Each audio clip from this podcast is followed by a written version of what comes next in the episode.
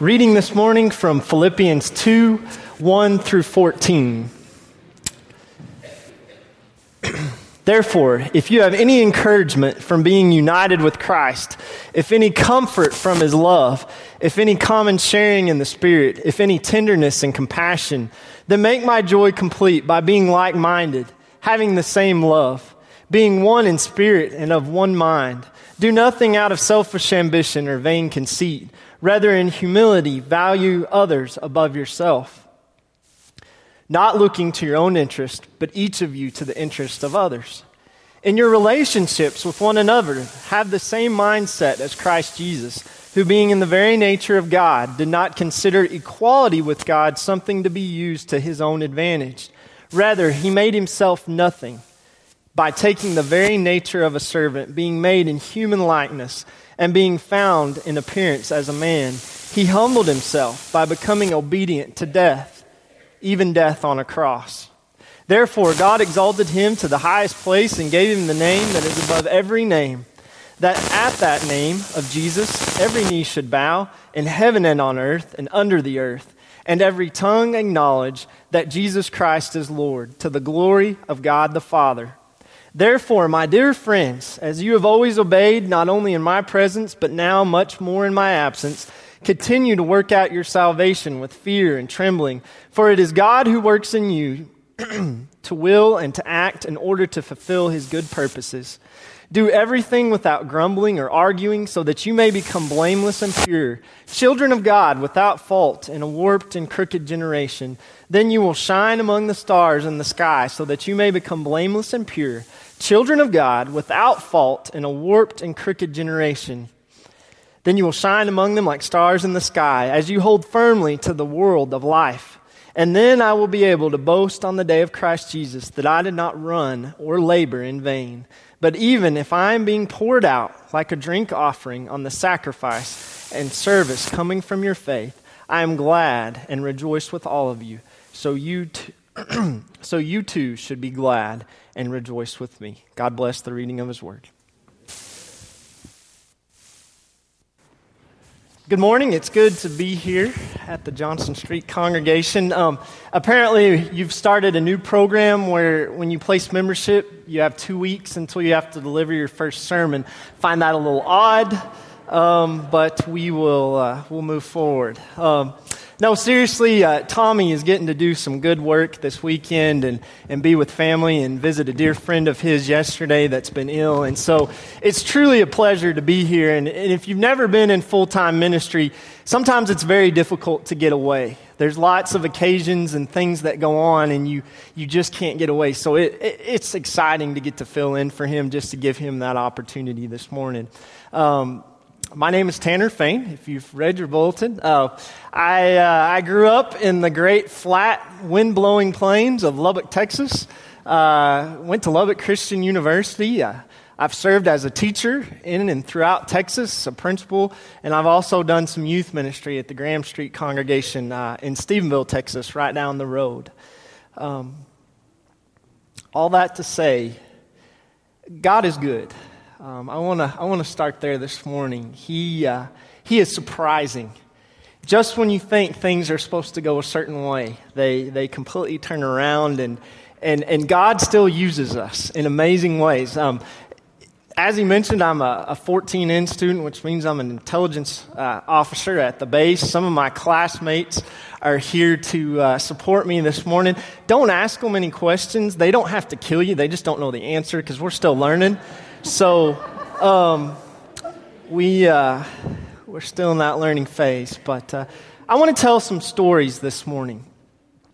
And I don't want to tell stories because they're entertaining. I want to tell you some stories that have meaning and that have value that you can take with you and partner those with the scriptures that we're going to go through this morning and hopefully aid you at, on your Christian walk. First story starts on a hot, hot afternoon in Texas in August. Uh, young man is sitting on his back porch. If you know anything about Texas in August, nobody wants to be sitting on their back porch in the afternoon. It's hot, it's humid, tears just running down his face. Um, the decision before him, as the title of the sermon says, so difficult, he can hardly stand it. A preponderance of information and, and, and situational circumstance has been put before him. Trust has been violated. Um, the world has been turned upside down. Two months before that, this young man is driving down the road headed to work and he's been in God's word and, and he's excited. He's been, he's been newly engaged and just all the little flutters and butterflies and heart palpitations that happen in that exciting time. And, and, uh, he has this thought. He says, God, uh, no, this is kind of interesting praying on the way to work, but uh, Lord, if this whole upcoming marriage thing is, is not what you want, I think it is, but if it's not what you want, would you show me? Because all I want to do, all I want to do is serve you. All I want to do is be in your will. Two months later, that young man is sitting on his back porch and he's having to decide is this marriage going to happen or is this marriage not? We're going to leave him on that back porch for a little while, and uh, we're going to continue on to another story. Some of you have probably heard this before. Um, it's a good one. As she stood in front of her fifth grade class on the very first day of school, she told the children an untruth. Like most teachers, she looked at her students and said that she loved them all the same. Yeah. However, that was impossible because there in the front row, slumped in his seat, was a little boy named Teddy Stollard. Mrs. Thompson had watched Teddy the year before and noticed that he did not play well with the other children. That's code in teacher language. That his clothes were messy and that he constantly needed a bath. In addition, Teddy could be unpleasant. Sometimes that can be an understatement. It got to the point where Mrs. Thompson would actually take delight in marking his papers with a broad red pen. Teachers, we've all been there. Making bold X's and putting a big F on top of his papers. At the school where Mrs. Thompson taught, she was required to review each child's past records. And she put Teddy's off until last.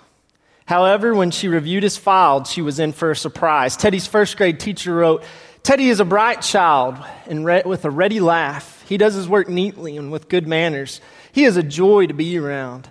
His second grade teacher wrote, Teddy is an excellent student, well liked by his classmates, but he is troubled because his mother has a terminal illness and life at home must be a struggle. His third grade teacher wrote, His mother's death has been hard on him he tries to do his best, but his father doesn't show much interest, and his home life will soon affect him if some steps aren't taken. Teddy's fourth grade teacher wrote Teddy is withdrawn and doesn't show much interest in school. He doesn't have many friends, and he sometimes sleeps in class. By now, Miss Thompson realized the problem, and she was ashamed of herself. She felt even worse when her students brought her Christmas presents, wrapped in beautiful ribbons and bright paper, except for Teddy's. His present was clumsily wrapped in heavy brown paper that he got from grocery store bags, and Mrs. Thompson took pains to open it in the middle of the other presents. Some of the children started to laugh when she found a rhinestone bracelet with some of the stones missing, and a bottle that was one quarter full of perfume. But she stifled the children's laughter when she exclaimed how pretty the bracelet was, putting it on and dabbing some of the perfume on her wrist and on her neck. Teddy Stoddard stayed after school that day just long enough to say, Mrs. Thompson, today you smelled like my mom used to. After the children left, she cried for at least an hour. On that very day, she quit teaching reading, writing, and arithmetic. Instead, she began to teach children. Mrs. Thompson paid particular attention to Teddy. As she worked with him, his mind seemed to come alive. The more she encouraged him, the faster he responded. By the end of the year, Teddy had become one of the smartest children in the class, and despite her lie that she would love them all the same, Teddy became one of her teacher's pets. A year later, she found a note under her door with Teddy telling her that she was still the best teacher he had ever had in his whole life. Six years went by before she got another note from Teddy. He then wrote that he had finished high school, third in his class, and she was still the best teacher he had ever had in his life. Four years after that, she got another letter saying that while things had been tough at times, he'd stayed in school, had stuck to it, and would soon graduate from college. With the highest honors, he assured Mrs. Thompson that she was still the best and favorite teacher he had ever had in his whole life. Then four more years passed, and yet another letter came. This time he explained that after he got his bachelor's degree, he decided to go a little further. The letter explained that she was still the best and favorite teacher he ever had, but now his name was a little longer. The letter was signed Theodore F. Stollard, MD. The story does not end there. You see, there was yet another letter that spring. Teddy said he had met this girl and was going to be married. He explained that his father had died a couple of years ago and he was wondering if Miss Thompson might agree to sit at the wedding in the place that was usually reserved for the mother of the groom. Of course, Miss Thompson did. And guess what? She wore the bracelet, the one with several rhinestones missing. Moreover, she made sure she was wearing the perfume that Teddy remembered his mother wearing on their last Christmas together. They hugged each other, and Miss Stollard whispered into, uh, Dr. Stollard whispered into Mrs. Thompson's ear, Thank you, Miss Thompson, for being, believing in me. Thank you so much for making me feel important and showing me that I can make a difference. Miss Thompson, with tears in her eyes, whispered back. She said, Teddy, you have it all wrong. You were the one who taught me that I could make a difference. I didn't know how to teach until I met you. Powerful story. Almost teared up in the first service when I read it. I have some disappointing news, though. The story isn't real. Mrs. Elizabeth Ballard wrote this story. She was a teacher, she was active in Sunday school classes, and, and she had heard a conversation between a Sunday school teacher, fill in, and, and the actual teacher about uh, a Christmas exchange where a rhinestone bracelet and some half, half uh, used perfume was exchanged, and, and she didn't know how to handle that situation. In fact, Miss Ballard, when she was a young child, she was poor and it was time to give the teacher a gift, and her grandmother said, We've got shelled pecans. That would be a great gift. She took the hand shelled pecans to her teacher, and all the kids laughed. But her teacher said, I'm making a pecan pie tonight for my husband. These will be perfect. And her teacher made an impact in a difficult situation.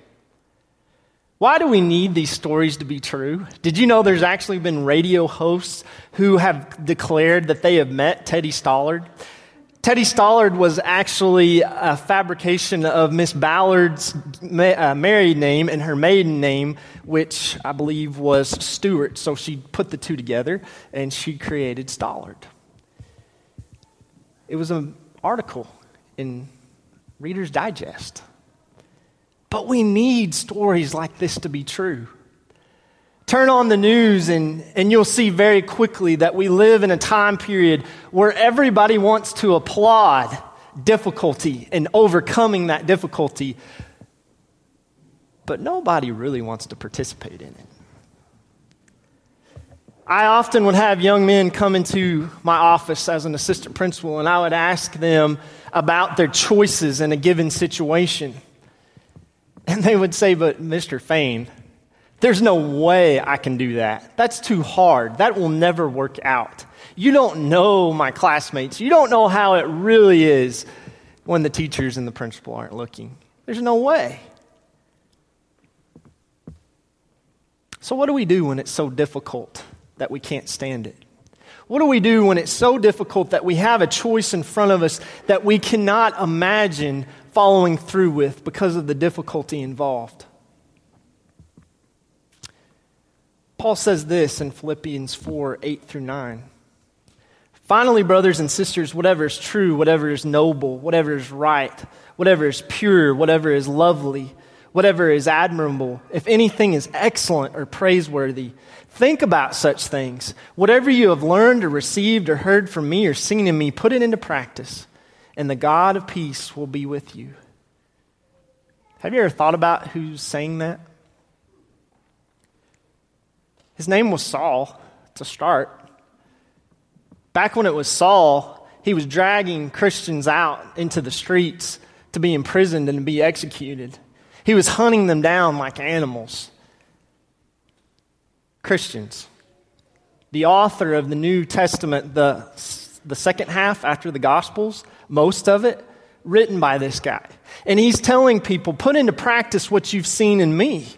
So he can't be talking about this former life as Saul. He's got to be talking about his life as Paul. Paul knew something about making hard decisions. He actually stood in agreement and watched as Stephen was stoned. And later on, he sees the light on the way to Damascus.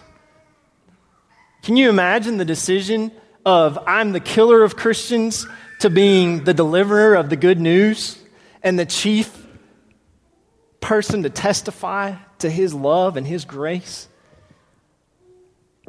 To go from hypocrite to super hypocrite It's an interesting place to be. Philippians 1. By the way, Paul wrote Philippians. Now, I know there's argument over whether he did or whether, when he read it and all that stuff, but let's just go with that for now. He says, Yes, I will continue to rejoice in Philippians 1, starting in verse 18. He says, For I know that through your prayers and God's provision of the Spirit of Jesus Christ, what has happened to me will turn out for my deliverance. I eagerly expect and hope that I will be in no way ashamed, but will have sufficient courage so that now, as always, Christ will be exalted in my body, whether by life or by death. For me, to live is Christ, and to die is gain. If I am to go on living in the body, this will mean fruitful labor for me. Yet what shall I choose? I do not know. I am torn between the two.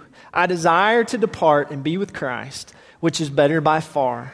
But it is more necessary for you that I remain in the body. Convinced of this, I know that I will remain and I will continue with all of you for your progress and joy in the faith, so that through my being with you again, your boasting in Christ Jesus will abound on account of me. Here stands a man that's in a Roman prison. Now, I don't know about you. But when the preacher's preaching or the Sunday school teacher is teaching, I'm thinking about this pretty little stucco building and it might have some walls around it and, you know, some guards that are in that traditional VBS Roman garb, you know, and, and they're kind of hanging out and talking to Paul and Paul's kind of talking to them and, and they're just having this good old time, right? More than likely, Paul was imprisoned in Rome. They normally just went ahead and executed people in Rome, so they kind of had these holes in the ground.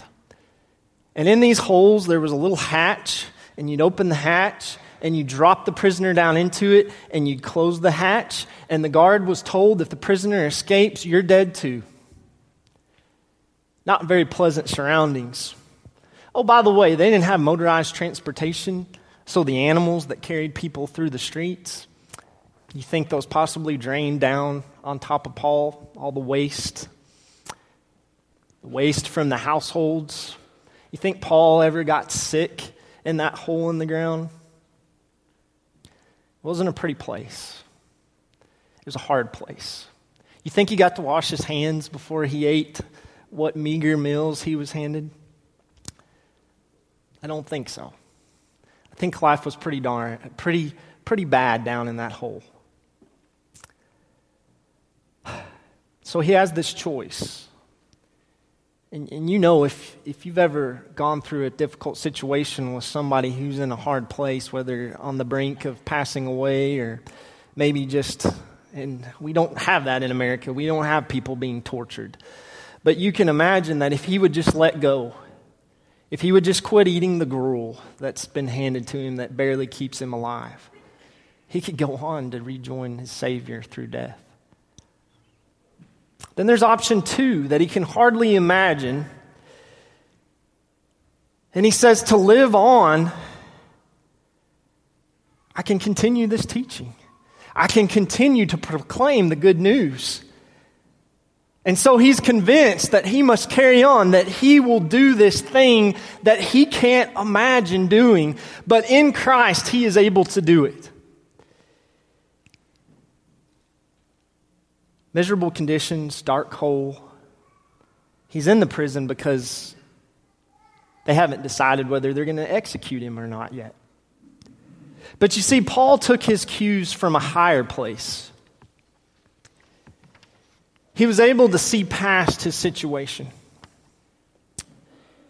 Gospel of Matthew is where he took his cues. Now, I don't think he was reading Matthew, but he knew Jesus intimately, and he knew what happened in Matthew 26. It says in Matthew 26, 36, when Jesus went with his disciples to a place called Gethsemane, and he said to them, Sit here while I go over there to pray. He took Peter and the two sons of Zebedee along with him, and he began to be sorrowful and troubled. Then he said to them, My soul is overwhelmed with sorrow to the point of death. Stay here with me while I walk and keep watch. Have you ever been there? Have you ever been so upset about a situation in your life you were overwhelmed to the point of death? He says, Going a little farther, he fell with his face to the ground and prayed, My Father, if it is possible, make this cup be taken from me. Yet not as I will, but as you will.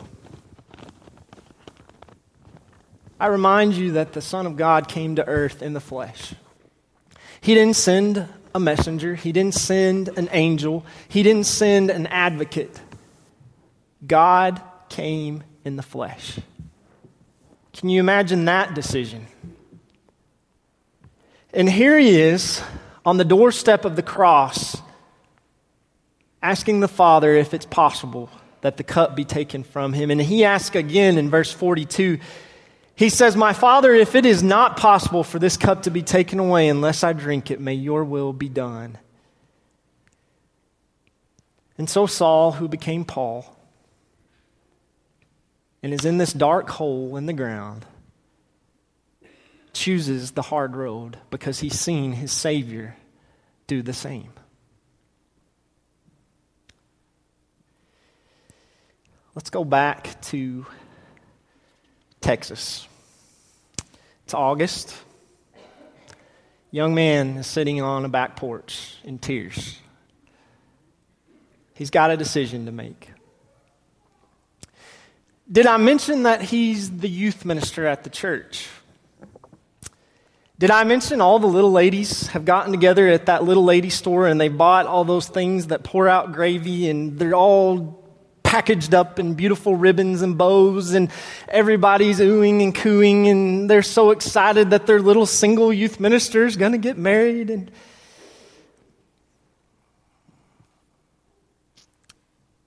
it's 30 days till he's supposed to get married And he's got a decision to make. It's going to be a difficult one. In fact, when he sees those cows out in the pasture in front of him, he's a little jealous that they just get to stand there and chew cud and not deal with heavy life decisions. That guy was me. And I didn't know how I was going to do it. Because you see, there was no point to explaining why. I wasn't going to be getting married. That wasn't fair. So here I am in front of the congregation on a Sunday. Uh, by the way, guys, in 30 days, I'm not getting married. Uh, please tell the little lady that does the bows and the boxes that you need your money back. And um, that's about all I can say about that. And no, before you place judgment, it was not a case of the cold feet. It was the hard decision to make because it would have been very easy to follow through.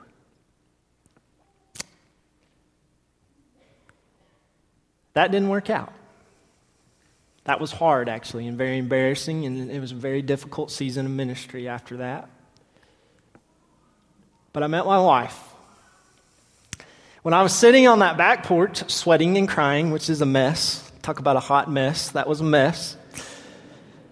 I did not know that Anne Allison Williams existed. Nor did I know she was on her way back from the mission field of Iraq, yes, during a war. She's as crazy as I am. She's actually in Egypt for a while and some other places, but yeah. And she challenges me every day to be a better man. She challenges me every day to live up to the calling. She challenges me every day to focus and to take advantage of hard situations that I cannot even imagine. And so when we make hard choices, I'm not promising the world, but I am promising that God is faithful. A verse that I live by every day is 2 Corinthians 12, 8 through 10. It says, Three times I pleaded with the Lord to take it away from me. Don't know what it was, but it must have been important. It says, But he said to me, My grace is sufficient to you, for you. For my power is made perfect in weakness. Therefore, I will boast all the more gladly about my weaknesses, so that Christ's power may rest on me. That is why, for Christ's sake, I delight in weakness, in insults, and hardships, and persecutions, and in difficulties. For when I am weak, then I am strong. I don't know what you're up against today. I don't know what dark hole you found yourself in that you can't imagine escaping. But when you think it's so difficult you can't imagine following through with it, it's the right decision. When you're having to ignore everything that could possibly be the easy way out, that could, that could be more pleasurable, that could be more gratifying, that could bring more money, that could make me happier, and you pick the hard road, you're not the first and you're not the last. And those who have gone before us are pretty amazing. I would say the Savior of the heavens and the earth is a pretty good place to start. And then the guy who wrote half the New Testament, Paul, that's a pretty safe place to be. And as far as I can tell, things ended up pretty well for both of them. And I'm excited to join them again someday. And so, as we end this time together and we end this story and we end this time in the scriptures, I want you to know that hard times are hard. But what a blessing it is when we see the other side. And there are no regrets when we see the other side. And that helps me sleep at night and that helps me get up another morning. And God's grace is amazing. Maybe you have a need this morning. Maybe you have no idea who this Jesus guy that I've been talking about is. If you have a need in any way, um, the elders are going to be uh, kind of in the sides this morning, and, and they'd be glad to visit with you. If that's not your format, if you'd like to visit with them in privacy afterwards, I, think we kind of go out and to the right, and they're just kind of hanging around and ready to talk to you. They're godly men who've picked the hard road and seen the other side, and they love to walk it with you so you don't have to be alone. If you would, if you have a need in any way, why don't you come as we stand and sing?